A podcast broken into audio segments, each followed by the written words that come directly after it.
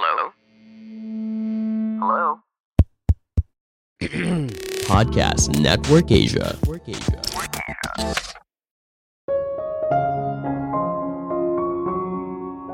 Kadang kita sering kali melepaskan tanggung jawab untuk bergerak maju ke orang lain. Padahal kekuatan untuk membuat sebuah perubahan ada di dalam diri kita masing-masing. Halo semuanya, nama saya Michael. Selamat datang di podcast saya, Sikutu Buku. Kali ini saya akan bahas bagaimana cara kita bisa belajar dari kegagalan. Apakah kamu tahu bedanya antara kesalahan dan kegagalan? Mayoritas mungkin tidak. Kita sering kali merasa kalau dua hal ini sama. Tidak heran ketika seorang mengakui sebuah kegagalan, artinya orang itu siap salah. Jadi ketika muncul sebuah kegagalan, kita selalu mencari siapa yang salah, bukan bagaimana bisa jadi lebih baik lagi di masa depan.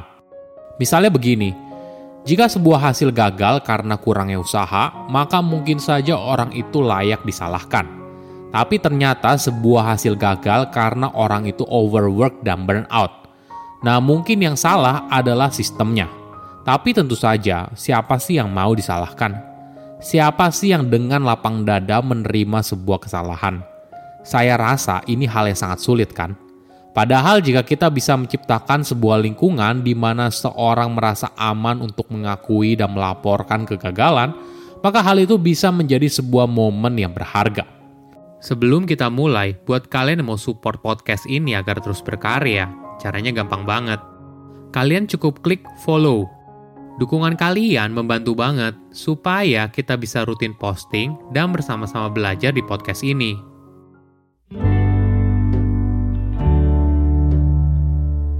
Apakah kamu pernah gagal? Kemungkinan besar pernah.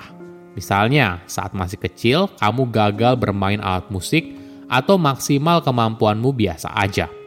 Lalu, kamu mencoba olahraga misalnya basket atau sepak bola. Tapi lagi-lagi kemampuanmu buruk atau mentok di biasa aja. Kemudian, ketika kamu dewasa, jumlah kegagalan rasanya semakin banyak gagal interview kerja, gagal mendapatkan cinta yang kamu tunggu-tunggu, gagal ujian, dan sebagainya. Namun, dalam mengalami begitu banyak kegagalan, tentunya tidak ada yang sia-sia. Kamu belajar, kamu belajar dari kesalahan, kamu belajar apa kekuatanmu, kelemahanmu, dan mungkin saja sesuatu yang kamu inginkan dalam hidup. Di era sekarang, kegagalan dipandang sebagai sesuatu yang patut dirayakan Kegagalan dianggap sebagai batu pijakan untuk sukses. Ketika kita gagal, kita diminta tidak boleh putus asa. Kita didorong untuk maju. Realitanya tidak semudah itu. Dalam dekade terakhir, banyak penelitian telah menunjukkan kalau kebanyakan orang kesulitan dalam menangani kegagalan secara konstruktif. Sebaliknya, kita malah merasa down pada tugas yang gagal kita kerjakan hingga akhirnya kita kurang termotivasi untuk tetap bertahan dan mengejar tujuan yang kita inginkan. Fenomena ini dikenal sebagai sour grape effect. Di sisi lain, kita mungkin saja gagal menyadari apa yang salah dan terus melanjutkan seolah-olah tidak terjadi apa-apa, atau dikenal sebagai the ostrich effect. Mereka mungkin saja sulit menerima kenyataan yang tidak menyenangkan, lalu berusaha cuek dan berharap masalah itu dengan sendirinya akan menghilang. Ibarat sebuah perumpamaan, hide your head in the sand. Mungkin bukan karena mereka tidak mau belajar, tapi perasaan yang terluka menjadi rintangan mereka untuk belajar. Hal ini sama saja, kita tidak bisa belajar untuk lebih baik di masa depan. Oke, mungkin kita bahas dulu soal sour grape effect. Jadi, fenomena ini muncul saat peneliti penasaran kenapa ada orang meninggalkan sesuatu yang diimpikan terlalu cepat. Padahal mungkin saja orang itu bisa sukses, asalkan dirinya lebih sabar dan bersedia untuk mencoba kedua kalinya. Di eksperimen pertama, para responden menjalani tes latihan untuk mengukur ketajaman intuisinya. Di salah satu pertanyaan, mereka diminta untuk menebak berat dari 20 apel. Dan kalau tebakan mereka hanya berkisar 10% dari jawaban asli, maka artinya mereka punya intuisi yang kuat. Peneliti juga memberitahu para responden apabila hasil tes latihan ini bagus, maka berhubungan erat dengan hasil positif dalam hidup, misalnya pencapaian luar biasa dalam bekerja atau kehidupan sosial yang baik. Setelah menjawab tes latihan, para responden lalu diberikan umpan balik. entah sangat positif atau sangat negatif. Mereka lalu diminta menebak seberapa sulit untuk dapat nilai yang bagus di tes yang sebenarnya, dan seberapa bahagia mereka apabila mereka mendapatkan nilai 100. Para responden yang awalnya gagal saat tes latihan merasa kalau nilai bagus di tes sungguhan tidak akan berpengaruh banyak pada kebahagiaan mereka. Ternyata tidak.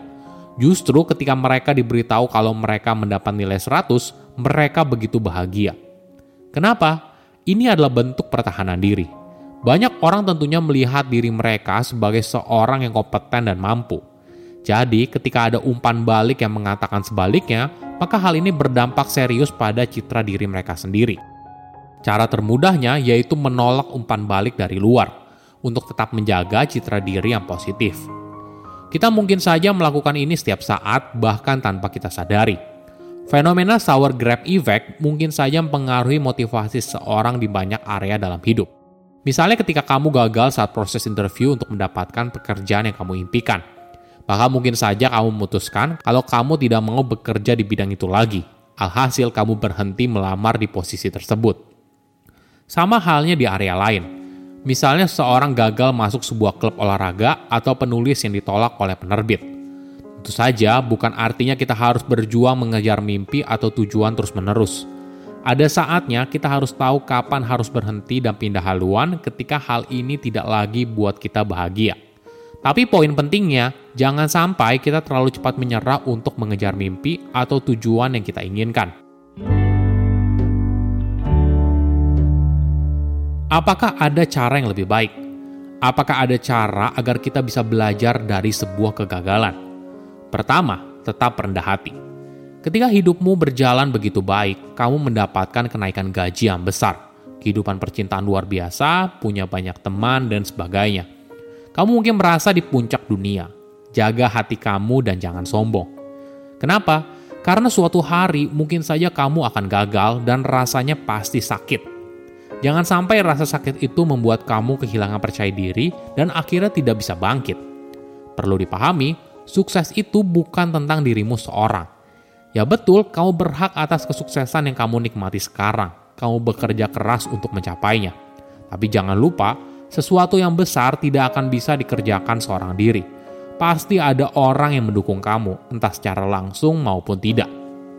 Jika kamu menyadari hal ini, mungkin saja kamu menjadi seorang yang lebih bijak dan rendah hati.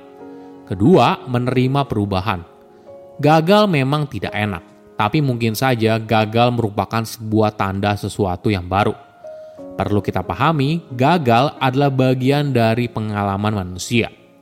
Kegagalan pribadi atau karir bisa saja membuat seorang cemas dan meragukan dirinya sendiri. Namun, tidak harus selalu begitu mungkin saja gagal bisa menjadi titik balik untuk berubah dan menemukan sesuatu yang baru. Ketiga, gagal bukanlah sebuah akhir.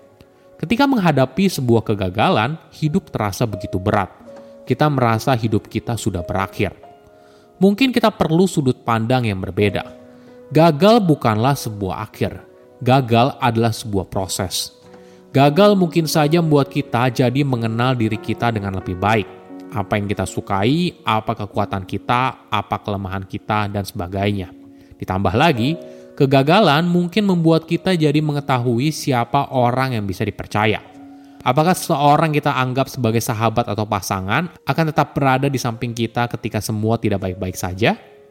Ingat, kegagalan bukanlah akhir. Kegagalan hanyalah sebuah keadaan yang sementara. Saya undur diri, jangan lupa follow podcast Sikutu Buku. Bye-bye. Pandangan dan opini yang disampaikan oleh kreator podcast, host, dan tamu tidak mencerminkan kebijakan resmi dan bagian dari podcast Network Asia.